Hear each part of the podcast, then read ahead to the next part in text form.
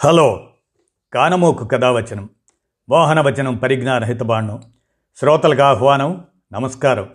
చదవదగునెవరు రాసిన తదుపరి చదివిన వెంటనే మరువక పలువురికి వినిపింపబూనిన అది ఏ పరిజ్ఞాన హితబాండమవుపో మహిళ మోహనవచనమై విరాజిల్లు. పరిజ్ఞాన హితబాండం లక్ష్యం ప్రతివారీ సమాచార హక్కు ఆస్ఫూర్తితోనే ఇప్పుడు అండమాన్ కాలాపాని జైలు. ఆ చరిత్రను రామోజీ విజ్ఞాన కేంద్ర సౌజన్యంతో మీ కానమోక్ స్వరంలో వినిపిస్తాను. వినండి. ఆంగ్లేయ యమలోకం.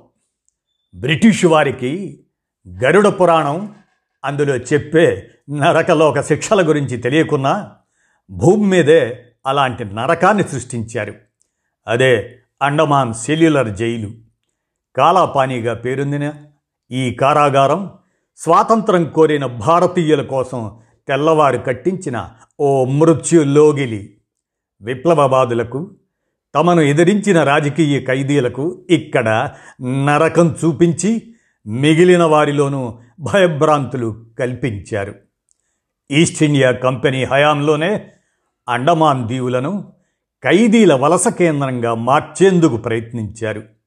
ఇక్కడి వైపర్ దీవిని రాజకీయ ఖైదీల జైలుగా మార్చి బహిరంగంగా ఊరి తీసేవారు కూడా.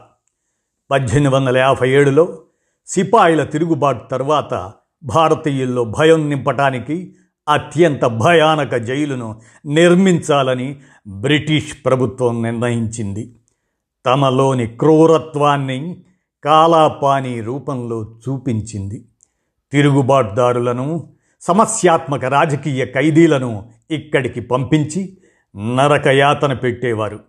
అనేక మంది ఆ బాధలు కష్టాలు పడలేక కన్ను మూశారు.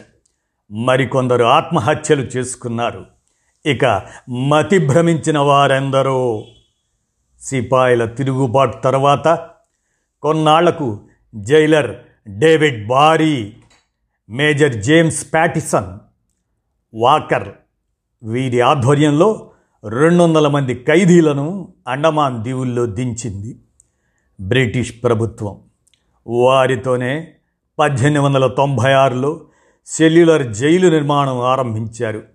బర్మా నుంచి తెప్పించిన రాయితో ఆరు వందల తొంభై మూడు గదులతో జైలును నిర్మించారు. పదమూడు సంవత్సరాల పాటు కష్టించి తాముండే జైలును తామే కట్టుకున్నారు ఖైదీలు. సైకిల్ చక్రానికి ఉండే పుల్లల ఆకృతిలో వరుసలు వరుసలుగా ఖైదీలు ఒకరికొకరు కనిపించకుండా దీన్ని కట్టారు. చిన్న కిటికీతో ప్రతి గది నాలుగున్నర మీటర్ల పొడవు రెండు మీటర్ల డెబ్భై సెంటీమీటర్ల వెడల్పు వ్యక్తిగతంగా ఒక్కొక్కరికి ఒక్కో గది అదే సెల్ అంటాం. అలా ఉంటుంది. కాబట్టి దానికి సెల్యులర్ అనే పేరు వచ్చింది.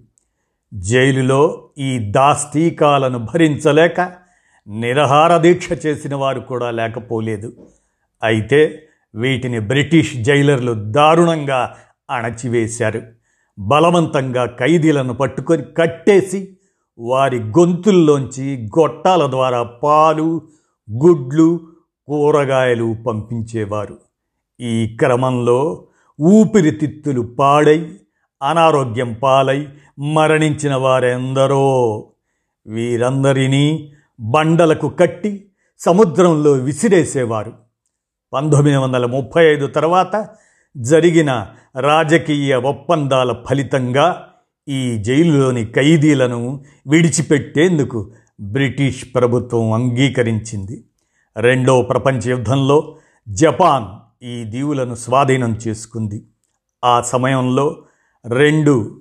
స్వాతంత్రానంతరం మరో రెండు వరసలను కూల్చివేశారు. మిగిలిన వరుసలు టవర్ను జాతీయ స్మారక చిహ్నంగా మార్చారు. అసలే ఒంటరితనం ఆపై దారుణమైన శిక్షలు తమలోని విప్లవవాదం జాతీయవాదం రాజకీయంపై విరక్తి పుట్టేలా ఖైదీలను బాధించేవారు బానిసల పని చేయించేవారు ఇంత పని చేయాలని కోటా పెట్టేవారు. మండే ఎండల్లో గంటల తరబడి పని చేశాక మంచినీళ్ళు అడిగితే మూత్రం పోసేవారు. ఎంతగా అలసిపోయినా విశ్రాంతి తీసుకోవడానికి లేదు. ఎవరైనా పనిలో బద్దకిస్తున్నట్లు అనిపిస్తే దారుణంగా శిక్షించేవారు.